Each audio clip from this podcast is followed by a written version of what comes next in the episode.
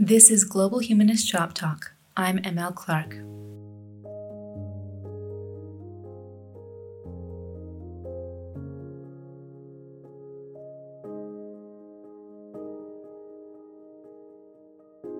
Over the last 5 episodes, we've walked through a complex array of competing social factors shaping the question of human mobility and the rights of the displaced.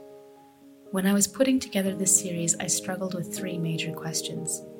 1. How on earth was I going to talk about every critical facet of mobility rights in the current world? There is so much research, so many good resources in the form of textbooks, articles, podcasts. What could I cover here that would contribute at all to the conversation? 2. Relatedly, what balance should be struck between bringing all that academic and public policy research to bear on these episodes? In other words, how would I avoid making these episodes a recitation of numbers and quotations from deeply studied journalists and academics? And 3, how would I make abundantly clear the fact that this issue of displaced people and mobility rights in general isn't just an issue for other parts of the world, other humans whose plights we follow in mainstream news, but rather an issue of us, for all of us, which already hits home more often than we might think?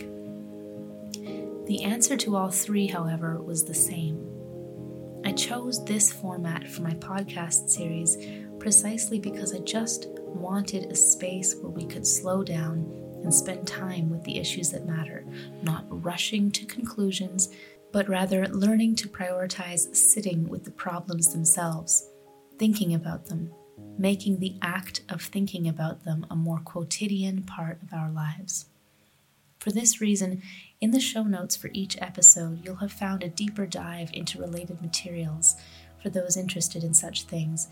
And at the same time, the episodes themselves strive to challenge and interrogate what we take for granted as the basic givens about a problem. In the first series on petronationalism, this meant spending quite some time challenging the notion of the nation-state as it's loosely used in so much discourse, and teasing out to what extent, if at all, corporations differ historically from the state apparatuses that give them sanction.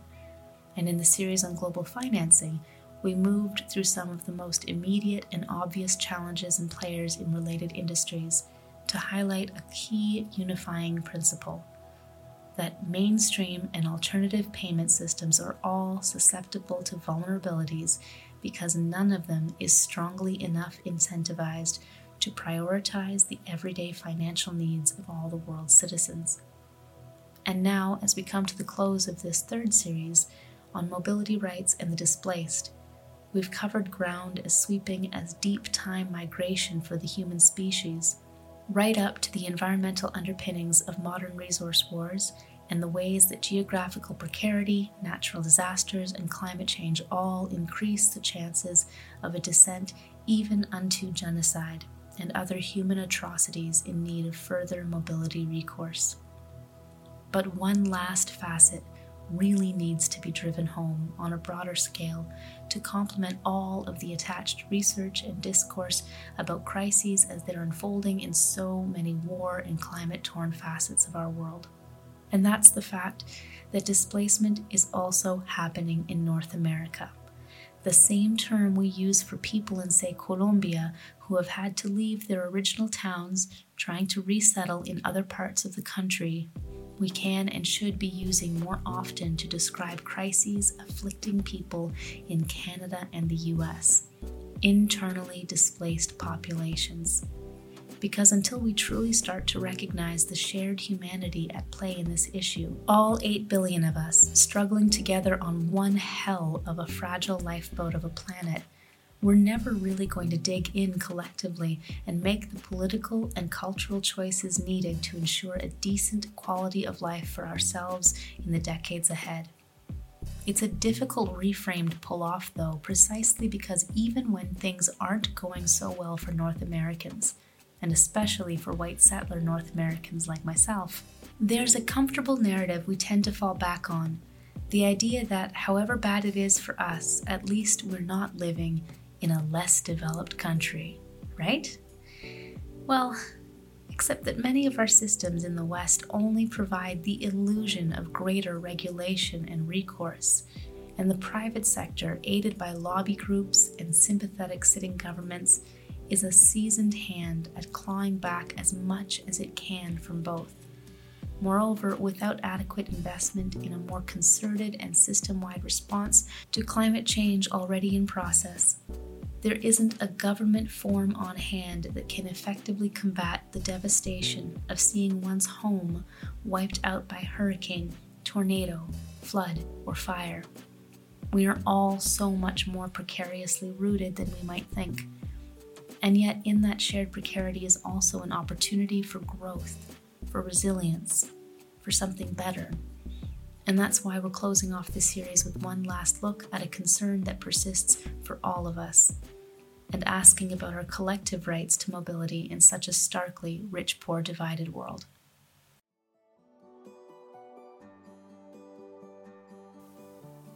After all, it's that mental flip, that moment when we better understand how agency can be enhanced or lessened by our policies and cultures, which this humanist podcast always sets out to explore, one everyday object or concept at a time.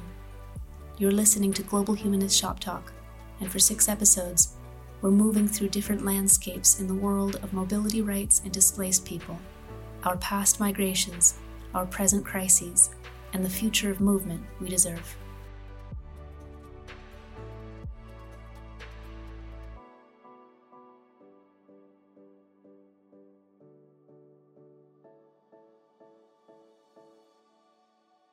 I know I just finished saying that I don't want these episodes to devolve into a series of numbers and quotes, but there's one summation of the problem in Saskia Sassoon's 2014 Expulsions, Brutality and Complexity in the Global Economy that so nicely tied together some of the concerns from all 3 series in this season.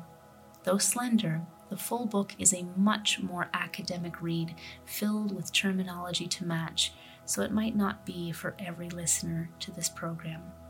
But in her introduction, she argues of the many displacement pressures found around the world, quote, "These expulsions are made. The instruments for this making range from elementary policies to complex institutions, systems, and techniques that require specialized knowledge and intricate organizational formats. One example is the sharp rise in the complexity of financial instruments, the product of brilliant creative classes in advanced mathematics. Yet, when deployed to develop a particular type of subprime mortgage, that complexity led to the expulsion a few years later of millions of people from their homes in the United States, Hungary, Latvia, and so on. Another is the complexity of the legal and accounting features of the contracts enabling a sovereign government to acquire vast stretches of land in a foreign sovereign nation-state as a sort of extension of its own territory, even as it expels local villages and rural economies from that land. Our advanced political economies have created a world where complexity too often tends to produce elementary brutalities. The channels for expulsion vary greatly," end quote. Petro-nationalism, global financing, mobility rights, and displacement, all included above. And as you may also have noticed in that quotation, all leading to a crisis that drives people in North America too from their homes. What does that North American displacement look like in practice? In 2022, 3.3 million adults in the United States, or 1.3% of the adult population, was displaced last year by natural disasters, including hurricanes, floods, fires, and tornadoes. Of those events, more than half were caused by hurricanes, and the damage disproportionately affected Florida, where nearly 1 million were displaced. The breakdown also, to no one's surprise, more significantly impacted the poor, with almost 22% of the displaced reporting a household income of under $25,000. For contrast, the overall US population has around 17.4% of its residents living at that income bracket. Displacement isn't always permanent, of course, and in this case, only 1 in 6 of these displaced adults didn't return to their homes or their regions in general. Some were only away for a week while the damage was repaired. But the bigger shift in this data lies in its very existence, because the Household Pulse Survey, sent out to 1 million households last year and collecting a total of just under 71,000 responses, had never asked this question before. This was the first time it had made a concerted effort to recognize the possibility of displacement pressures as part of the U.S. experience. In Canada, data on internal displacement is spotty too.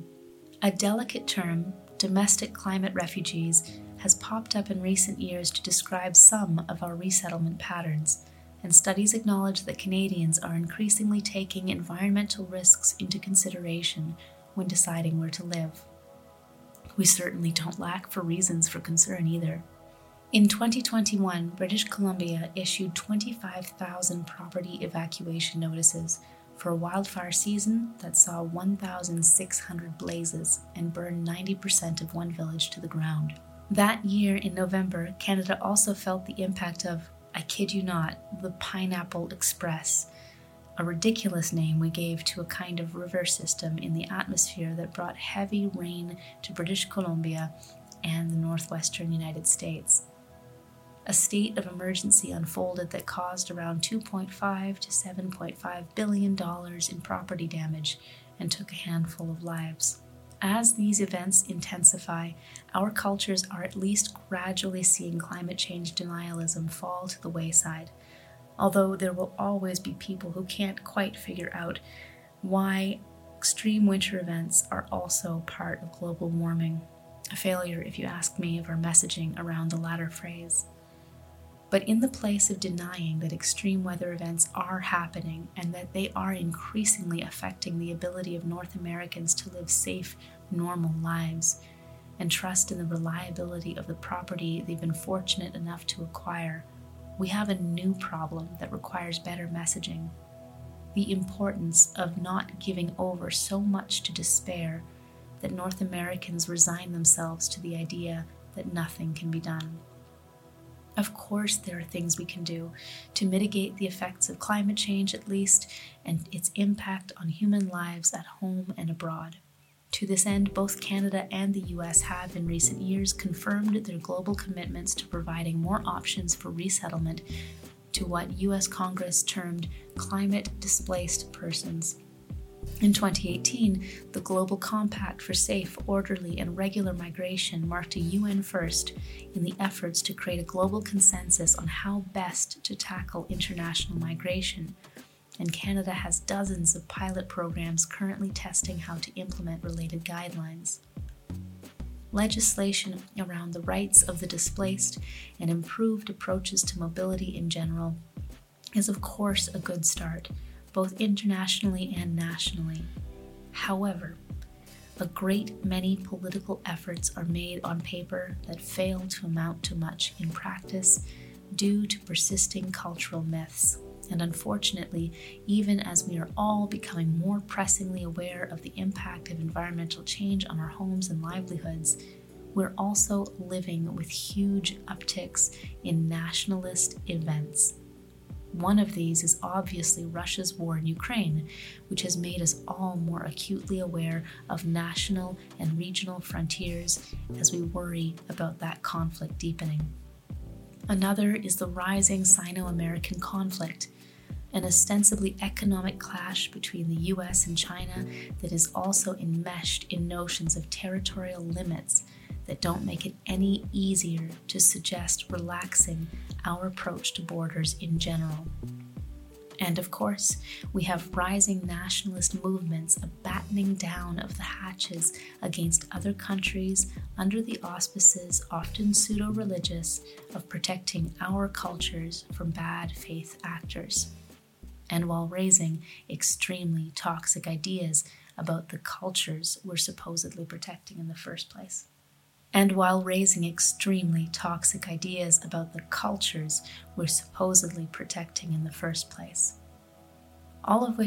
serves whom, exactly? because as pressing as all these short-term human conflicts might seem, and are, in terms of immediate risk to human life and livelihood, so too are the longer-term conflicts, the deep time struggle of our whole species to make a home in equilibrium with the environment that gives us the tools to take shelter and the hope, perhaps, to thrive. There are no easy answers to the questions and tension points I've tried to raise and hold in contrast this season. Artificial notions of coherently sovereign nation-states have sheltered state actions that bear little difference from the corporations given license to exploit other territories and their peoples through them. The global finance industry, for all that it's enamored by the possibilities of new technology, is simultaneously bloated with poorly regulated players and significantly short on the cross-border relationships actually needed to improve local and individual agency. And in the realm of mobility rights and displaced peoples, our species has a robust history of moving to adapt to climate pressures and in response to increasing global possibilities. Nevertheless, we live in an age of more rigidly defined borders than ever, a system propped up by flawed notions of the nation-state and propping up flawed global financial systems in turn. The agony of this situation only worsens with our increased awareness of the fragility of homes everywhere, from war, from natural disaster, and from resource scarcity. And simultaneously, our helplessness to put a unilateral end to border wars that are currently distracting us from these broader, more species-wide concerns. So what's to be done? Well, that's the trick, isn't it?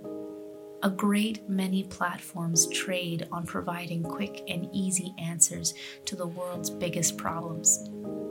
Sometimes there aren't any, but we can prepare ourselves to respond to better options as they arise by routinely working to reframe the problem.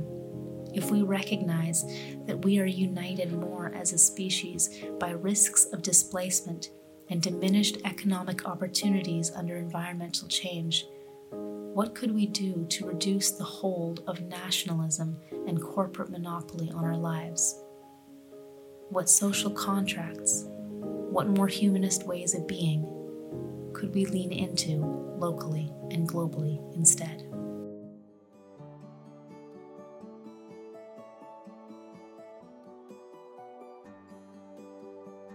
This has been Global Humanist Shop Talk with M. L. Clark. Maurizio Ferraz is my one-man dream team of an audio production specialist. Studio space and resources were provided by Agencia El Grifo, and all further credits for cited and referenced content can be found in attached episode notes. All of this would not have been possible without my patrons, the vast majority of whom support me through Patreon. You can also follow my work at Better Worlds Theory, a weekly newsletter at mlclark.substack.com. None of us excels without the support of a community, and I am deeply thankful to have found mine. Be well, be kind, and seek justice where you can.